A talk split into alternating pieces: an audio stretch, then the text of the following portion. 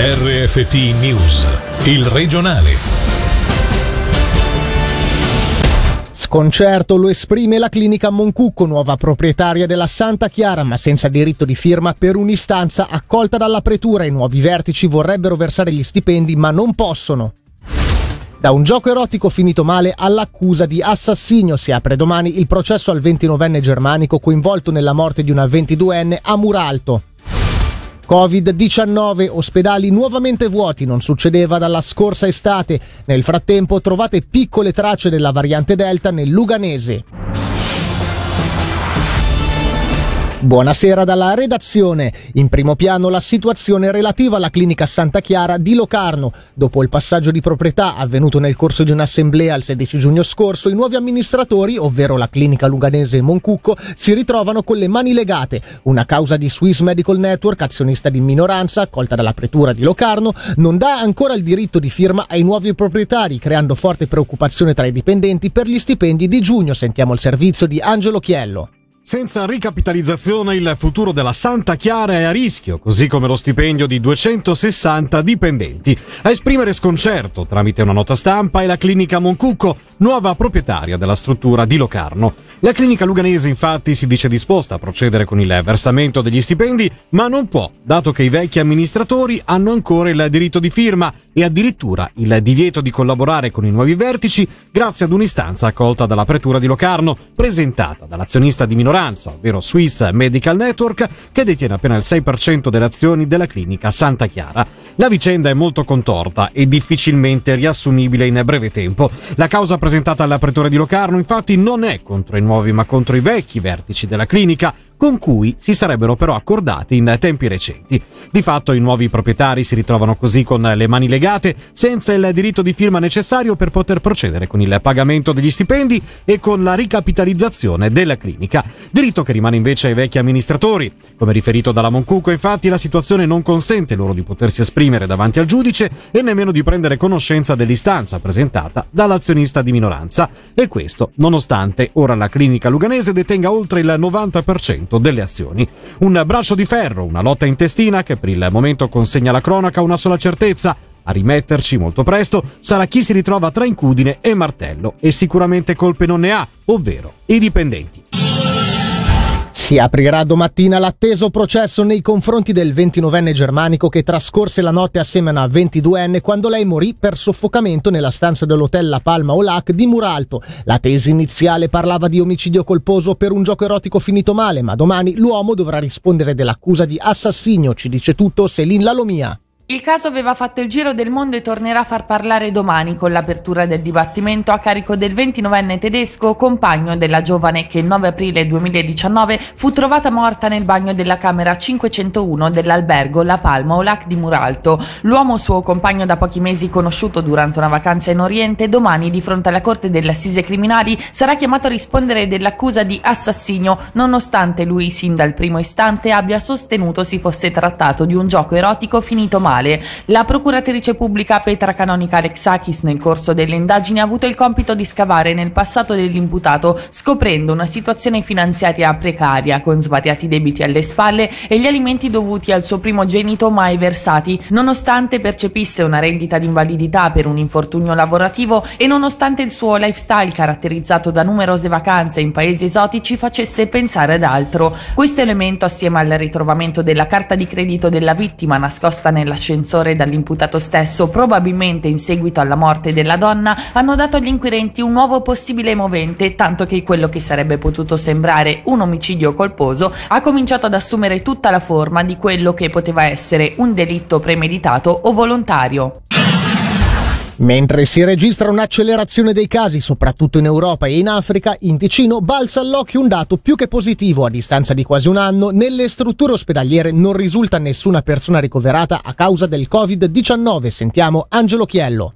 Per la prima volta dalla scorsa estate negli ospedali ticinesi non ci sono più pazienti Covid. Non succedeva dal 14 settembre scorso e quanto si apprende dalla comunicazione ufficiale delle autorità relative alle ultime 48 ore, dato il martedì festivo, lasso di tempo che ha registrato l'ultima dimissione e altre 6 nuove infezioni da coronavirus. Sono invece ancora due le persone ricoverate nei Grigioni, dove sono tre i nuovi casi positivi nelle ultime 24 ore. Una buona notizia quindi per il nostro cantone, dove però gli specialisti del Politecnico di Zurigo Zurigo il 15 giugno scorso hanno rilevato tracce della variante Delta, attualmente la più temuta. I ricercatori, infatti, mettendo sotto osservazione sei impianti di depurazione tra San Gallo, Coira, Berna, Losanna, Zurigo e Lugano, anche nelle acque di scarico di quest'ultima città hanno trovato tracce, seppur minime, di questa variante, che, notizia più incoraggiante, non costituirebbe un pericolo per chi è stato vaccinato con Moderna, siero più diffuso in Svizzera. Nel frattempo, il cantone ha comunicato la chiusura delle iscrizioni per i centri di vaccinazione di Biasca e Mendrisio.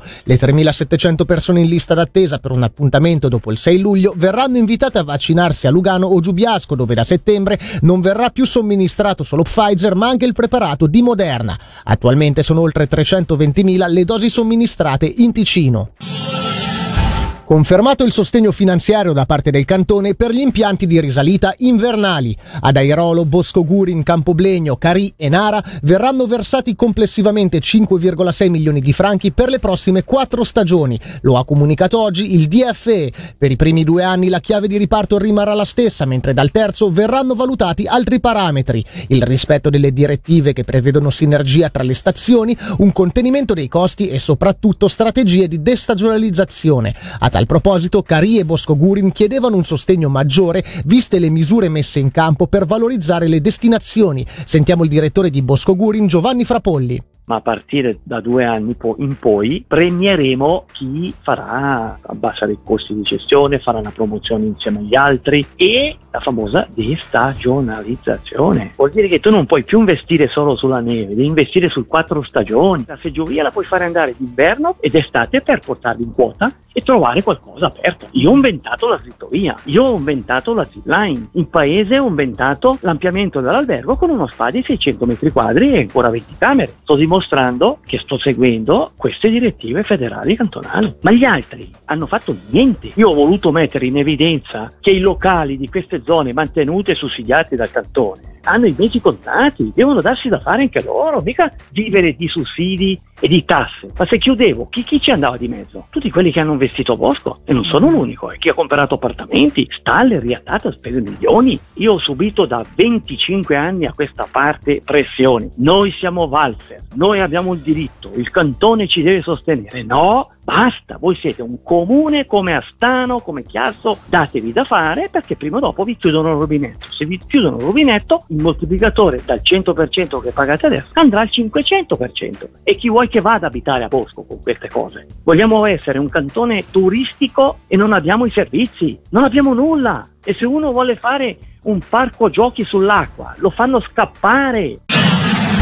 Il 13 febbraio 2022 dall'aggregazione di Bodio, Giornico, Personico e Polleggio potrebbe nascere Sassi Grossi. Il governo ha fissato la data per la votazione consultiva dopo aver approvato il rapporto della commissione di studio. L'iter era stato avviato otto anni fa.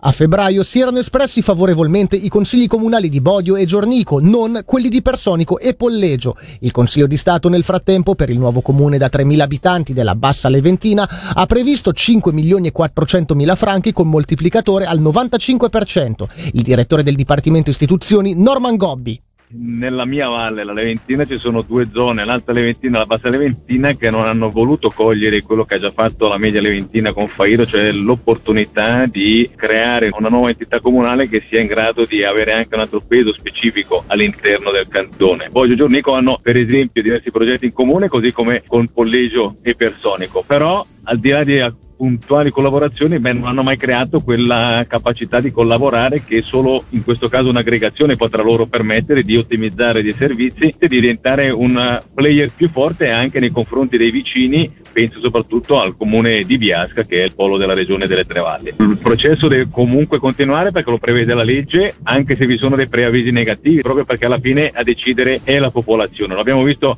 anche di recente creando il nuovo comune di eh, Valmara in cui la la popolazione di Arogno ha deciso di non aderire a questo progetto e quindi Arogno non è stato inserito. Le possibili varianti si studieranno solo unicamente una volta che la popolazione si sarà espressa. Nel 2020 boom della ricerca scientifica per l'ente ospedaliero cantonale, un dato sorprendente vista la pandemia da coronavirus e che vede una crescita significativa pure delle pubblicazioni scientifiche, ben 514, ovvero il 43% in più rispetto all'anno precedente, un risultato raggiunto grazie al lavoro di tutti i dipartimenti delle OC, come sottolinea il responsabile servizio ricerca dell'area formazione, ricerca e innovazione delle OC, Giorgio Treglia. Tutti i dipartimenti e gli istituti dell'ente ospedaliero cantonale sono stati attivi nel settore della ricerca. La ricerca sul Covid ha rappresentato all'incirca il 10% delle pubblicazioni scientifiche del 2020, però in tutti i campi i ricercatori delle OC sono stati attivi, l'oncologia, l'imaging, la neurologia, nonché i contributi significativi anche da parte dei dipartimenti di medicina e dei dipartimenti di chirurgia. I rapporti scientifici ci servono per monitorare monitorare la situazione. L'ultimo rapporto scientifico appena pubblicato ci dimostra che c'è un'attività di ricerca in aumento. Questo ci fa capire che l'ente ospedaliero cantonale è di fatto il primo centro di ricerca clinica del cantone. Questo ci apre uno scenario di supporto ai nostri ricercatori affinché possano continuare la loro attività di ricerca e allo stesso tempo questo ci eh, rincuora in quanto questa attività di ricerca andrà a vantaggio della popolazione, di fatto rientrerebbe la ricerca nelle missioni delle OC insieme alla cura e alla formazione. Tra qualche anno ci avvicineremo all'attività di ricerca in termini quantitativi e qualitativi degli altri ospedali universitari della Svizzera. In chiusura abbiamo il calcio. Abel Braga, il nuovo mister del Football Club Lugano, si è presentato oggi per la prima volta alla stampa. Al di là delle iniziali incomprensioni con l'ormai ex azionista Thiago De Souza, l'allenatore brasiliano ha apprezzato la serietà della società, dichiarandosi molto fiducioso per la stagione incombente. Secondo lui i bianconeri potranno fare grandi cose e non hanno nulla da invidiare alle altre squadre in campionato. Sentiamolo. Senti une certa buona energia. C'était un peu différent pour moi. Ho sentito da subito una bellissima energia. Inizialmente è stato un po' strano per me e il mio staff, ma come abbiamo iniziato a parlare con Campana, Padalino e il presidente, abbiamo capito che si trattava di persone serie. Per questo sono qui, non per ciò che è accaduto prima e che si è rivelato falso. Sento l'energia e quando sono arrivato per la prima volta in campo a Cornaredo mi sono sentito benissimo. Il Lugano gioca davvero bene. È vero che lo Young Boys ha un calcio sciolto e di qualità, ma noi ci possiamo avvicinare al loro livello. Ho guardato alcune partite del campionato svizzero, non ci sono confronti facili, ogni squadra è aggressiva e gioca con intensità. Tutti insieme in campo dovremo dare il massimo. Bien, bien agressivo, avec beaucoup d'intensité. Je vais donner tout ce que j'ai comme conhecimento. Questo era il nostro ultimo servizio. Da Michele Sedilia dalla redazione, l'augurio di una buona serata. Il regionale di RFT, il podcast su www.radioticino.com.